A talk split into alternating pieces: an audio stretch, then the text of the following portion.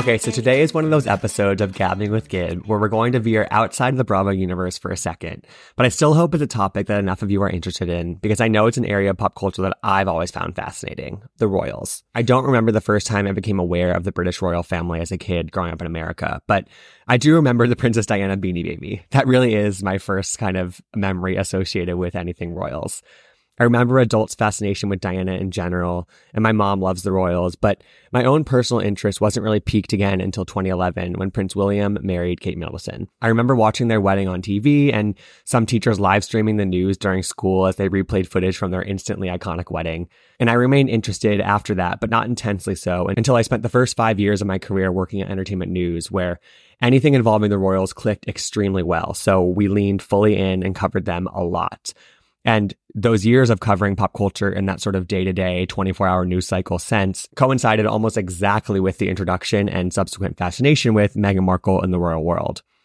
I remember covering the rumors that this random actress from Suits, a show I still have never seen a full episode of, despite having a huge moment on Netflix this year, was dating the Prince of England. And I remember their first outing together at the, at the Invictus Games, what a big deal that was. I remember mining her Instagram account for content to just tell us more about her and then the subsequent minor scandals that obviously led to bigger ones. And we woke up and came into the office when it was still dark out to cover their wedding in 2018. And I remember just being excited by the prospect of what Meghan was bringing to the royal family and what it could represent to the world.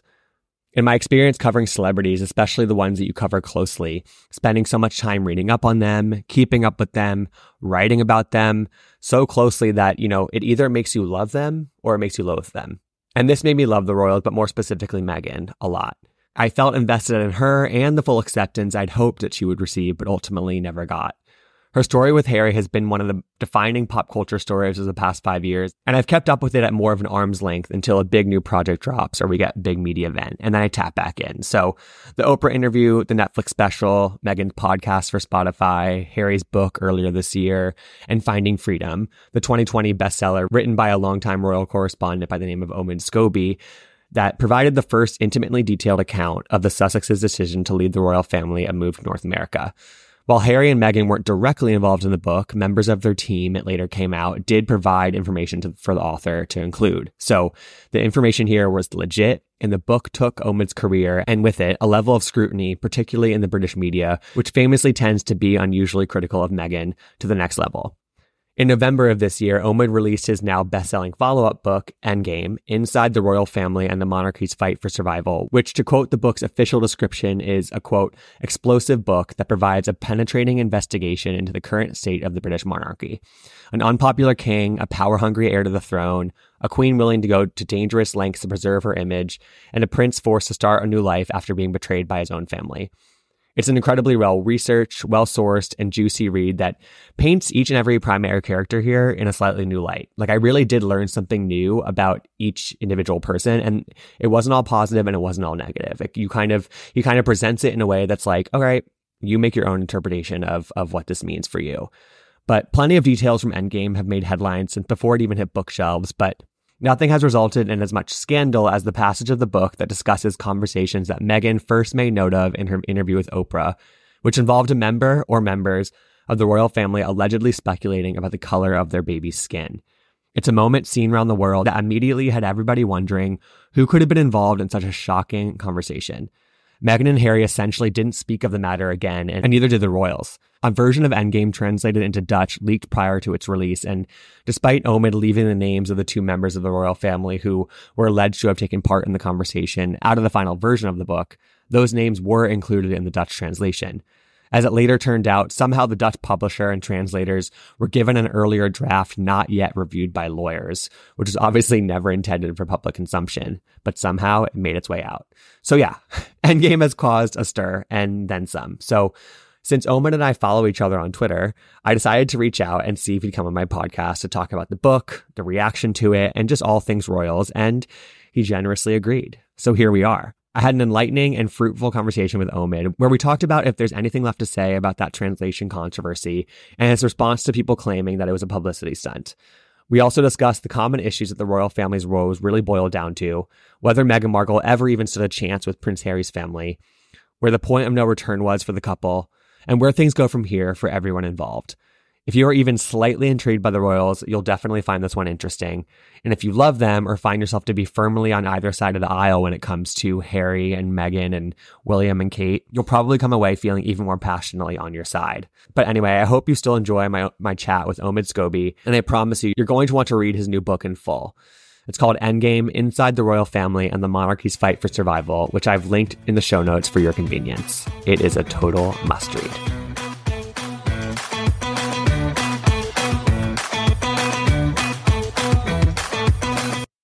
I want to gab. Today we're gabbing with Omid Scobie, the author of the instant international best-selling book Endgame: Inside the Royal Family and the Monarchy's Fight for Survival, which came out at the end of November. He also authored the best-selling Finding Freedom, which came out in 2020, which focused on Meghan and Harry's relationship with one another and the royal family. I've been a longtime admirer of Omid's work and his fearlessness in reporting around the royals, so I'm thrilled to have him on the podcast today. Omid, thank you for being here. How are you? It's so good to be here. And you know, you and I have followed each other on Twitter for a long time, but we've never really sat in a space and actually had a full conversation before. So I'm glad we get to do it in front of how many people you've got listening to. exactly. No, it's it's it's it's fun to have those online interactions become at least somewhat in person, even though you're in LA, I'm in New York. Oh man, you know, we talked a little bit before this, but I just wanted to check in, do a wellness check. How are you? Because I know that the press around Endgame has been overwhelming to say the least. How are you holding up? Well, thank you for asking. And wow, yeah, it definitely. Listen, I was under no illusion that this was going to be an easy book to drop. It goes into areas that I knew would be triggering and uncomfortable for large sections of not only the British public, but also the British media. You know, it goes into that kind of the secret agreements between the palace and the press. And so it's only natural then that those same papers are going to do everything they can to kind of protect themselves, but also their secrets. And so you become almost collateral damage in that storytelling. And listen, I've been doing this full time on Royals five, six years now. It's not the first time. I had a similar experience with the last book, Finding Freedom. But yeah, this was definitely very intense. I won't lie, I was a little relieved when the wheels went up on the plane at Heathrow Airport. to head back to, to LAX. But um, you know, we li- we live to tell the story. exactly, and it's one of those things also where it's like these days releasing a book, so many out of context quotes and excerpts and things get released before the actual book gets released. And that's, it's not just with your book that kind of happens kind of with every celebrity memoir. Mm-hmm. It happened with Prince Harry's memoir earlier this year that also makes things difficult too, right? Because it's like, I mean, I read Endgame and it's like half the things that have made headlines in the past several weeks within context aren't as damning or, you know, no. scandalous as they may be portrayed as. Yeah, you know, I um I was frustrated in those the kind of 10 days or so before the book came out. There were all these front pages and headlines in the UK about things that were supposedly in the book that weren't even in there. I remember there was one front page of, I think it was the Daily Mail, one of those papers, and it said, you know, the royal author's scathing attack on Kate. And supposedly there's a line in the book where I said, all she's good for is to stand there and grin because she's too afraid to do anything else. And there was just nothing in the book that even fits that description or anything I've said in an interview.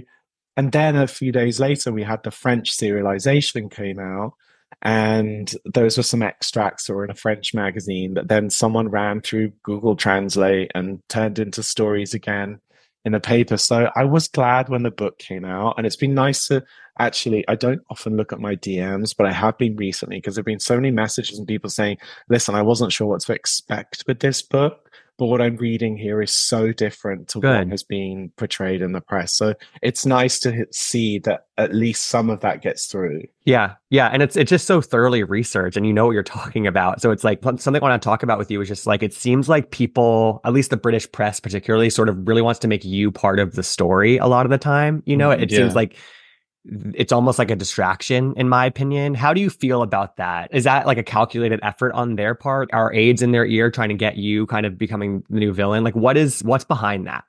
Yeah it's a it's a bit of all of it. You know i think the one lazy tactic that we see time and time again from british tabloids is they will weaponize you against yourself and your words whether that's your story or your reporting.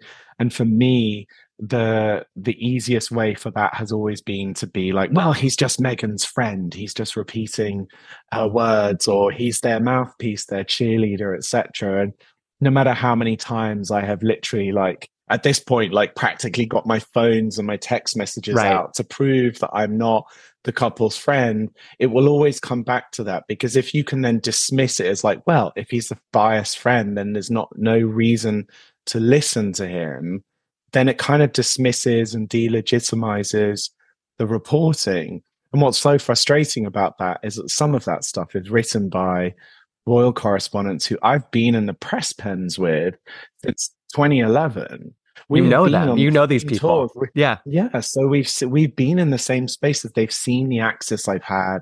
They've seen what I'm capable of doing. But I think really ever since Harry and Meghan's story became the main story, you know, I, I that was at a time where I think I was also when I went full time on Royals. It was when I just I found that my narrative that I was often reporting was different to what was in the press. And, and that's because a lot of what's in the press simply comes from the communications offices at the palaces or royal sources. And in Harry and Meghan's case, there weren't many journalists that had an inside track on what Meghan was thinking and, and saying and doing, or the same with them as a couple. And, you know, my background's entertainment news. I was a, an editor at Us Weekly for 10 years. So when they those two got together, it really brought both of my beats together. Converging. I had yeah. an advantage over others, but somehow when it came to that being represented in the press, it was like just the lazy story about being the friend. It's sort of any any divergence from the narrative is just going to be rejected and, and delegitimized in, in some capacity. So I, I, think it's probably best we just talk about this right off the bat before we get into other stuff I want to talk yeah. about. But obviously, your book has ruffled feathers, as we as we've alluded to, and I think the biggest thing that I've really seen is you know the Dutch translation came out Ugh, where it yeah. It, yeah it named two members of the royal family who had supposedly had this conversation about Archie's skin color, uh, which was first alluded to by Meghan by Meghan in her interview with Oprah. You had initially said like I didn't write that. I don't know how this got out, and then you recently wrote an uh, an article for the Eye where you sort of explain what happened, which is basically like in an earlier draft, it had not been reviewed by lawyers. Those p- two people had been named, but you never you didn't know that was being sent around. You you were not the one that sent that around. Is there anything left to be said about that whole situation or maybe bro- more broad what do you make of the focus on that particular detail yeah. and and the sort of unfolding of that storyline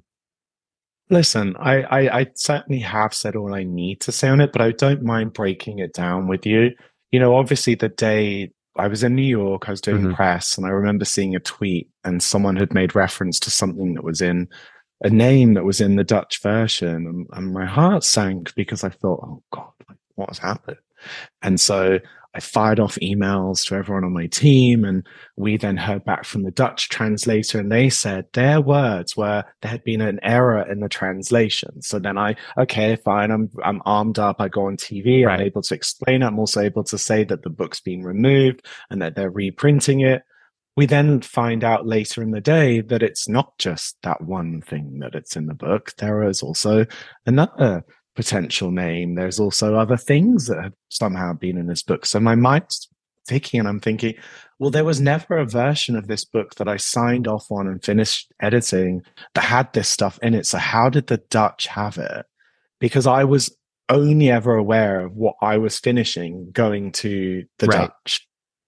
And so it took days to figure this out. And of course, in the middle of it, I'm being asked left, right, and center, was this a publicity stunt? So many people really believed that it was. And, you know, listen, I, have said many times that it wasn't, and it wasn't. And if it was, it would have been a stupid one because I think it actually took away from the conversations that the book should have been prompting.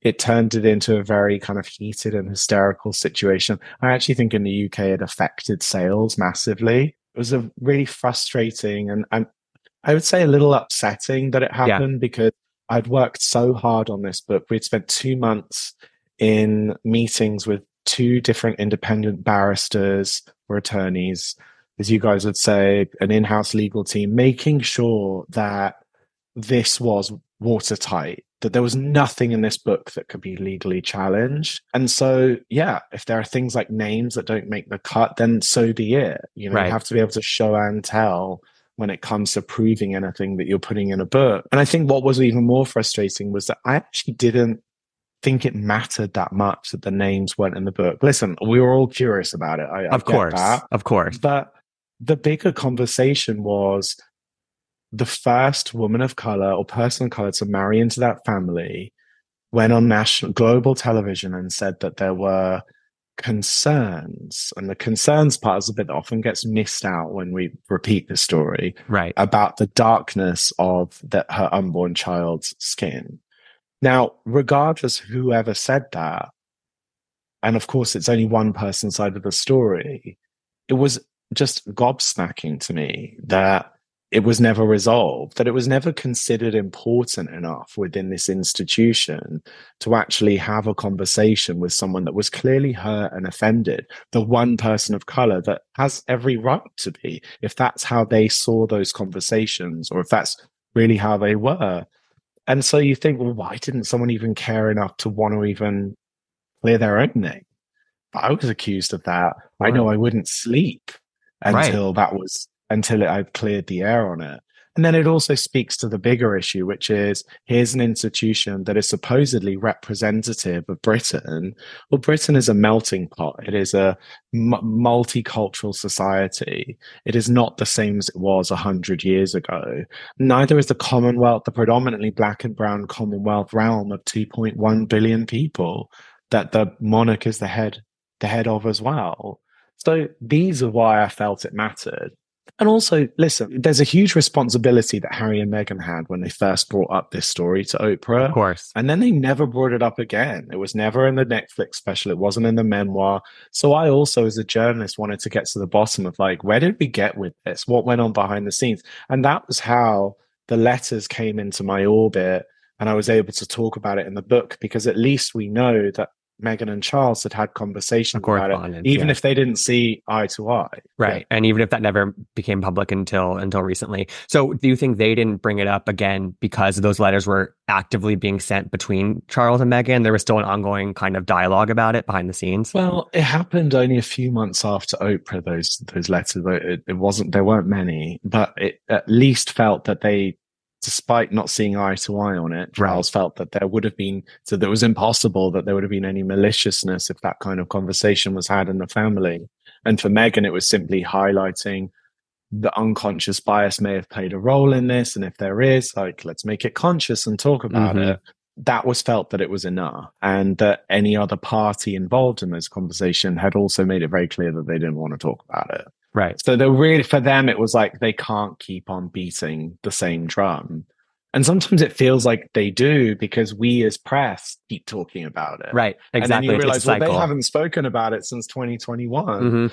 So, yeah. you know, And you write about how like they waited a day to see how the British public was going to react to that story to even release a statement about anything. So it's kind of it again. It, yeah, it all plays into itself. But you know, I th- I think one of my favorite and like most illuminating chapters was chapter seven, which is race and the royals. And yeah. you do an excellent job of sort of demystifying the idea that there that racism does not exist in Britain, and you, there, there's a there's a really deep history of of the royals' connections to to slavery and and different things in more recent more recent eras that are would be considered racist. And you know, it's one of those things where it's like, i i even if you're being the most cynical you can be, you know, Meghan coming into the fold was a huge missed opportunity for the family to yeah. to maybe right some of those wrongs or at least like right the ship and and have the and you know be better about about these topics in the future. Was there a distinct turning point with Meghan and like the handling of her coming in in that respect? Or do you think that like they just never were going to give her a chance? I- I think that there's there's a history there of like women really having a steep hill to climb when Yeah. they marry into that family. And you need to look at Fergie and hmm Diana and now Meghan to see that regardless of race or background, you know, Diana was as quote unquote thoroughbred as they Mhm. come.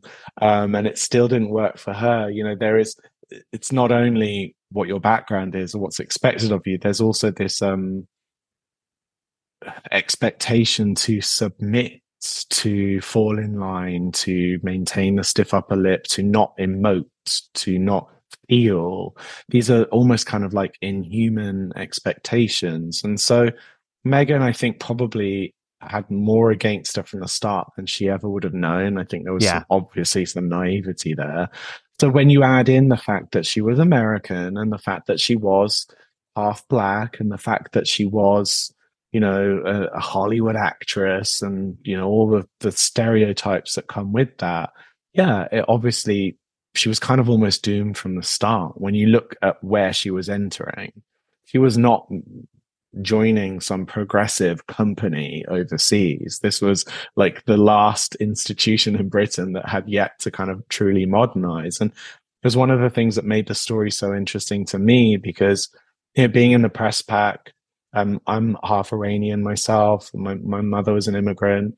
I perhaps my lens on things is slightly different. You know, I, I'm my dad's Scottish, so I feel like I have a good grasp of British culture and society, right. which I grew up in. But I also see it from another side as well. And I felt that for Meghan's story, it was important to be able for someone on the ground that, that was there in a front row seat to report on it fairly, but also closer to where her perspective may have been as well. Because I think that in this day and age, we're so quick to dismiss other people's feelings on things because we don't understand them. We never want to try and see it from someone else's perspective, especially when that person is from a minority group. And so I thought it was, it, it almost felt like a responsibility, actually. Right. And, you know, at the beginning of that answer, you named Fergie, Diana, Meghan, but you didn't name Kate. And I feel like there is this, there's this protectiveness of Kate that to somebody who had no idea who she was, you'd think that she was quote unquote one of them. And she, she was sort yeah. of part of that bloodline to begin with because of the way that they protect her in a different way to all the other women that you just named. Why is that? Is that because she did fall in line more? Is that does she check different boxes than the rest of those women didn't check? I think sometimes it just boils down to personality. You look at right. diana she she had a voice she wanted to use it. There were things that she was extremely passionate about even if they weren't checking the boxes of the royals interest. With Sarah Ferguson, she had a kind of cheeky, bubbly sensibility that I think that just automatically made her a little bit of a kind of thorn in the paws of, right. of the institution and and and she did say and do silly things at times as well. And then with meghan it was like here was a woman who had already like accomplished so much and wasn't going to come in like a young little trainee ready to kind of cross her legs and her hands right. and just wait and be told what to do. That's just not what we expect. That's just not how a grown adults in their 30s enter a business or a job to, to behave, especially, you know, an accomplished woman. I think with, with Kate, she joined this so early. Her relationship with, as we're seeing in these new episodes of The Crown, the path the the kind of like even unconscious training right. to kind of prepare for the, for that day began so early for her and i think that she was willing and capable and there was some criticism in the book about the the chapter on kate and you know some people said well you you practically call her cold and you know how could you actually i i talk about what I describe as a stately detachment that she has that I think has actually served her really well in this role. Because you look at the last family member that had that quote unquote stately detachment, it was Queen Elizabeth II herself. You know, we mm-hmm. knew nothing about her. We knew she liked horse racing and we didn't really know anything else about her. Uh, her, her passions uh, when it came to politics or social issues. We didn't right. really know her opinions on anything, and and that allowed the the nation, the world to project onto her what it was that they needed from her in that role. And I think Kate is on the path to being able to achieve that herself when she herself becomes queen alongside King William one day. And so it's been incredibly successful for her. But I also I can't help as a human just wonder at what cost does that come right. at? Because exactly. we're we're almost describing robots at this point, you know. Yeah. Uh, and, and and you know that she has been through some really hard times. You know, I you know I remember being with her in um, Malaysia. It was the same day that she had found out that there was photos of her that had been taken sunbathing without a swimsuit in uh, the south of France, and they were published in a French tabloid. And her private aide, it was like 2014 or maybe even earlier. Her pri- private secretary and her press secretary came over to me on the morning because I was joining them for an engagement at a mosque in Kuala Lumpur. And I was the only journalist going into that with them. And he said, I've had to tell them in the morning that these pictures were coming. Mm. And they said that William was furious, but Kate was very much like, okay, well, you have it under control and I trust you to be doing the right things. And like an hour later, she's coming out the car and like nothing had happened. It's so rare, even with celebrities, even on in any public space, it is very hard to find people who are truly capable of compartmentalizing of that detachment that level. Yeah. Mm-hmm. yeah. And, and, and it's a skill, but it's also something that's so fascinating to me that I do want to analyze it and yeah. study it in a way. Yeah. Yeah. And, and especially in an age when authenticity and sort of breaking, breaking that sort of fourth wall is yeah. more valued is valued more than ever. And it's almost like yeah this is how it's always done. And these are the qualities that made the queen so amazing and are preparing kate for the role that she will inevitably inherit. But you want you wish that there was just a little bit more room for some a little bit more humanity a little bit more authenticity a little bit more of that kind of human quality uh, and I think, you know, people often ask, you know, they want to know about Kate and Meghan and where it went wrong. And I talk in the book about the times where Meghan's going through her absolute lowest points. And here we have a mental health ambassador, someone that is uh, uh, hoping to be a pioneer in the early years sector when it comes to understanding uh, the development of children from womb to the age of four or five. And so you have an outsider going through mental health problems who's next door, who's pregnant, and had absolutely no no support or even wow. interest from wow. her sister-in-law. Listen, there's no there's no rule that sisters-in-law have to be there. Of course not. Each other. In fact, they're often not close. Siblings-in-law just aren't. But know, they're in such they, rare they positions. Yeah. But to be in such a unique position, I can't be alone in thinking, how is that possible? You're not. You're not. Oh, and in, in reading Endgame, I, this is a generalization, but it felt like two of the biggest sort of overall hurdles that this family that, that kind of blocks this family from progressing and from sort of changing some of those things are ego and tradition. It seems like yeah. everything kind of boils down to sort of an inherent competitiveness within the family of like, you know, whose public persona is is more favorable at any given moment. And also just this is how things have always been done. So why would we change them? W- would you agree yeah. with that assessment? That those are two of the kind of biggest hurdles for them? Yeah, I'm glad that was your takeaway actually, because you know, listen, I remember a year ago when we were when I was doing the coverage of the Queen's passing, and I don't think there was one person that I spoke to around that time that would have been able to say the Queen had an ego. Mm. It was never about, and, and that's quite something when you are literally like the Queen of an entire country for 70 years. Yeah. When you are literally probably one of the most famous women on the planet when you think of Britain, you think of like red phone boxes, black taxi cabs, and the Queen and the Beatles, maybe, or One Direction. I don't know. Like she's just like she was bigger than the family itself, and so for her to not have an ego, it served her so well because she was always above the fray. She never cared about press coverage. She never cared about what the polls were saying. When you look at the current crop of working royals, you have King Charles, a man who pretty much since the mar- his marriage to Diana has been almost obsessed with mm-hmm. media coverage and what people think and say about him and and and that has affected so many of his relationships in his life, particularly with his own children. You know, I talk about in the book some of the times where those children have been collateral damage yeah. and sort of directly P- PR crises. And, you know, Harry spoke about it eloquently in his memoir as well. And then you also have one thing that is very different today, which is for the Queen, it was always, as I said, it was never about her. She would always, she was always working towards serving the nation and the crown itself. Right. her duty was for that. It feels like now there is more, much more of a kind of selfish PR driven agenda for each of them. And you only need to look at, listen, it's no secret that Charles is far less popular than his mother was. Oh, yeah. But then you look at William and Kate, they do have an immense amount of popularity. So why isn't there a situation in which these two very popular royals are trying to support and up the popularity of two less popular royals, especially in the case of Camilla?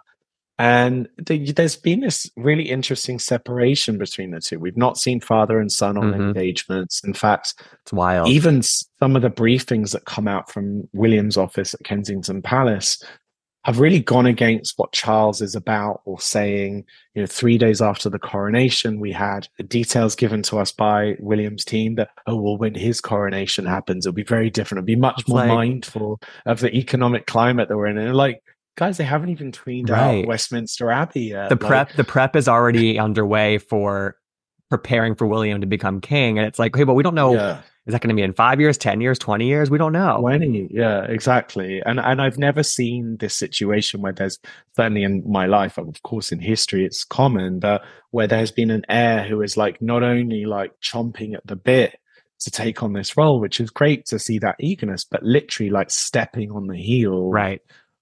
of the person that they will succeed.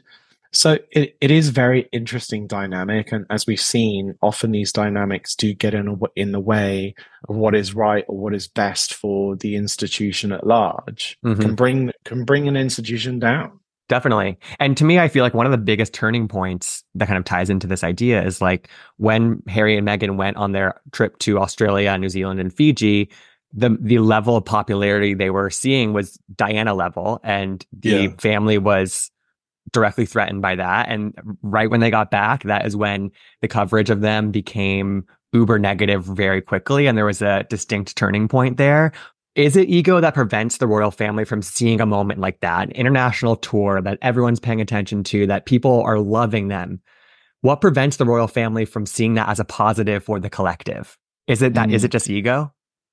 Yeah, it, it goes back to what we were just saying, I think, where the Queen would see that as like how wonderful that this helps the, the institution, the crown at large. Whereas with other family members, like, well, why haven't I got that? And why is this? Why is no one watching my right, exactly. this week? And and so it's sort of it's all about ego. It's all about one's own personal gain. And and listen, it's quite normal to be competitive, but then it's also not that normal to be this competitive in a family simply because of the hierarchy and the way it's ordered. It creates that. So for Harry and Meghan, who at the time, you know, Harry at the time was sixth in line to the throne, it was felt like, well, why, why should the sixth be getting so much attention? And it's almost hard to remember a time where Harry and Meghan were that popular because it's now like so the opposite but it really was at that. I think that tour was like the absolute peak of it all. And totally, I remember I agree. someone on their team saying to me, like, this is great, but it, I'm also scared that this yeah, is going to." There's only one way to go really after badly. that, right? Exactly. Especially when you've got people within your own fold who are willing to help make that right, happen. Right. Um, and the Harry and Meghan story from there has been told ad nauseum, but I do want to, there's, you write, but you write that sort of one of the just really basic main things that they wanted was you said for so long harry made it clear that he and meghan simply wanted to just be heard that they wanted the opportunity to sit down and talk through the past from both perspectives and find a way to move forward. For harry it was about seeking accountability and where appropriate apologies. And charles refused. What was the point of no return for harry and meghan as it pertains to harry's family? Yeah i think that point of no return was quite early on, actually. And I talk about this in the book where when Harry realizes that the calls are coming from inside the house, you know, when he realizes that it's the people on his brother's team who are responsible for some of the most negative and damaging stories about them entering the public domain. And so then you realize, well, no one has my back in this situation. It's almost like a, the only result of staying within that is to completely fall to to come out of it so bruised and battered that there's no nothing left for you and i think that was when they started to explore the possibilities of like do they move to southern africa and are they based right. out there for a while or uh, did they start a life in canada and do this half in half out uh, scenario that they wanted to you know, that they ran by the Queen at one point. And ultimately, this was because they didn't want to disrespect the Queen. So it was only when the institution said to them, like, you know what, like it's either here or the highway. They took the highway. And unfortunately, since then, there has been no real like repair or movement in the right direction. Yeah. I think a lot a lot of that has been caused by the fact that they did need that time to tell their stories. And to do that is chaotic. It does cause harm and anger and all the rest of it amongst the family. I think that there truly are people within the royal family who don't see the fact that they have briefed and leaked things over the years as them themselves speaking. Right. It's just part of the job. It's their So or whatever. Yeah. as- they see it as, well, Harry and Meghan have gone out and spoken and we can't. So Mm. then there's more resentment and bitter feeling towards that. And so you're you're now in this situation where, you know, when Harry's book came out at the start of the year, it, he said himself he wanted those conversations, he wanted ca- accountability. And, you know, it's now the end of the year and it hasn't happened. Right. Um, and I think that for him, and, and there's a moment at the end of his chapter in this book where it's, I describe a conversation that he had with his friend where he sort of has reached this point now where it's like, if it's not going to happen, then who cares? Right. You know, who knows? Yeah. Future. In our final few minutes, I just want to talk about the fu- the what going forward in the future for for some of these people. And you know, it's interesting. You mentioned public favor has gone down so much around Harry and Meghan. I feel like they, even when they left, it felt like even a lot of Americans felt really a little bit more positively about them and were kind of excited about the prospect of them coming to this country and having a Netflix deal and a Spotify deal, and they were really going to be back in the media in a different way. And at some point, somebody, you know, for lack of a better term, sort of like fumbled the bag. Like some, it felt like the plan didn't go to plan. You know, it felt like there was something that was askew because it feels like feels like we were supposed to hear from them a little bit more. It, feel, it feels like Yeah. they were probably plans for other things. What do you know about any of that going again, uh, not according to plan in terms of Harry and Meghan's sort of emergence in America and maybe what they have planned for 2024 and beyond to correct that? I mean, I think looking at it from just like a PR perspective, doing it in the middle of a pandemic, and mm-hmm. then the last year of, of writers' strike and all the rest of it, when you're running a production company, like they definitely had like everything going against them. Yeah. I also think that, listen, in an ideal world, I think if they were able to like land in America, release the Netflix series and the book all in that one year, it would have like been at the pace that I think people were willing to accept. By the time these projects that take so long to finish is not not for anyone's fault. By the time that comes out, I do understand why at one point for much of the public who are dealing with like much bigger, more important things. You know, there's Yeah, in the Britain, there's the economic crisis, there's the cost of living crisis, there's there's war, there's you know such divisive, divided times when it comes to our politics on both sides of the pond. There comes a point where it starts to feel like rich people problems. Right. And, you know, I think whilst the stories and experiences that they share are so valid and worth talking about, if it's not landing with your audience, you do need to address the the conversations that you're trying to have. Uh, you, you have to be able to read the room. It looks like they really have, actually. You know, I think for Meghan, she spent pretty much the best part of the year trying to avoid being attached to anything to do with Anything. royals or the Yeah. royal story whatsoever. And we now see her at industry events and over here in, in, in LA and, and attending uh, Netflix screenings. And, you know, it's kind of like really gone back to her roots, but in this more elevated way that she was looking for. And I'm, I'm curious to see what comes of that from a business perspective because we too. know that she's been beavering away on stuff for so long. But then there is also, I'm sure, and without a doubt, there are people around them who are trying to figure out like how do we improve uh, the support for you guys? How do we improve the likability ratings if there Of are? Of course. Yeah. The Q because- score. Yeah.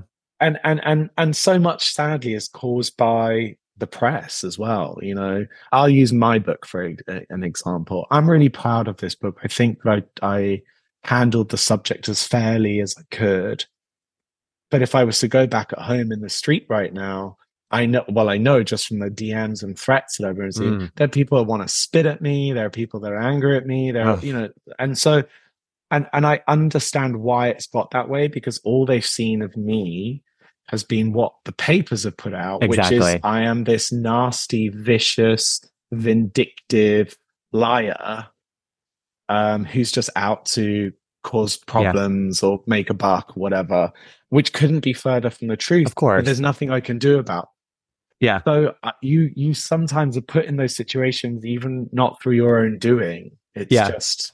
I almost think, and, I, and I'm speaking of somebody who is generally sort of seen their point of view and been on their side of things. I I just sometimes think that I wish they would break out of. I think sometimes they have the same uh, strategies that they learned as part of the firm and part of the the royal family, where it's like, you know, meet up with silence and and kind of don't overshare. But I'm like, it would be great if Meghan had an Instagram account. It would be great if uh, you know what I mean. Like, just there's clap back at something, or, or even or even just like be posting more just na- normal things that mm. kind of it makes. I think it makes every move that she makes a little bit less okay, what is it? You know, what's she doing? Whatever. And yeah. that's sort of my mm-hmm. point of view on it. But um, oh, but to end it out, you know, you know, we're at the end of this year, we're at the end of 2023. It's in a big year. Harry's book came out in January. That feels like it was 10 years ago. And your book just came out. A lot has happened this year for the Royals and for Harry and Meghan. What would you like to see them do in the new year? That feels like it's in the realm of possibility in an effort to move forward or to progress in a positive way? Yeah, Liz, I'm, I, I think my realistic expectation is that the royal family at least become more open to having conversations about things that have made them feel very uncomfortable for recent years that have made them run away and sweep things under the carpet etc i don't think it does them any help in the long run. You know i think even when it comes to just the t- conversations around race um, when it comes to conversations around uh, the family's colonial legacy, which we see follows them everywhere. You know, to, to be a monarch of 14 Commonwealth realms and not want to engage in that conversation is so offensive. Mm-hmm. And I look at, say, King Willem Alexander of the Netherlands, and I'll keep it short, but a year ago, he stood in front of the nation in the Netherlands and he apologized not only for his family's connection to the slave trade, but also took account took ownership of the fact that that time has still has an effect on race relations in the country today and that he was putting money behind a reset project to really getting deeper into that to me that is a mature and admirable way oh of God, handling yeah. something like that without getting involved in culture wars and all the stuff that i know that people want to steer steer clear from so I, I i hope that there's some growth within the royal family on that front we can't lean on the pomp and pageantry and theatrics forever. Otherwise, you do end up, like I say, the end game right now is that you either go on to glory or you end up, like many other European monarchies, fading to insignificancy or becoming just a tourist attraction. Hmm. And as for Harry and Meghan, I think I think they just need to get on with the work that excites them. I agree. Don't be worried about will it be a success or will it not. Just like do what you love mm-hmm. you know, and, and, let people see it. Um, I know they put out a, a report for their charitable foundation just a few days before we record this, and there within it was like so many different projects that this charity had been doing, but none of it had been announced. And you just right. think, let the people know. exactly. Yeah. I don't want them to let fear sort of guide them. They should just, because yeah. I think people will embrace this amazing work they're doing. Omid Scobie, thank you so much for taking the time today. Congratulations on the su- success of the book. I'm glad that you were holding up just as a human and did all this attention because it, it, can't be easy. Um, but I really admire you. And I, again, I really appreciate you taking the time. Thank you for having me on. I'm sad we didn't get to talk much about housewives today. Next, I'll have you back on to talk about housewives whenever you want. Perfect. I'm, I'm up to date on all my all my all my. I love it. I love it. Omid, thank you so much. Take care. Thank you for listening to the show. Subscribe to Gabbing with Gib on any podcast platform to listen to new episodes, and subscribe to Gabbing with Gib on YouTube to watch full length versions of our interviews. We'd also love your support with a five star review on Spotify or Apple Podcasts. You can follow me at Gibsonoma on Instagram, Twitter, and TikTok, and keep up with all things Gabbing with Gib at Gabbing with Gib on Instagram and TikTok. Gabbing with Gib is an independent podcast hosted by me, Gibson Johns. It's produced by myself and Riley Dabbs. Graphics are by Rachel Roth, and our cover art photography is by Troy Hallahan. If you want to reach out about guest booking, sponsorship, or advertising opportunities, email us at gabbingwithgib at gmail.com. Thank you again for your support and see you next time.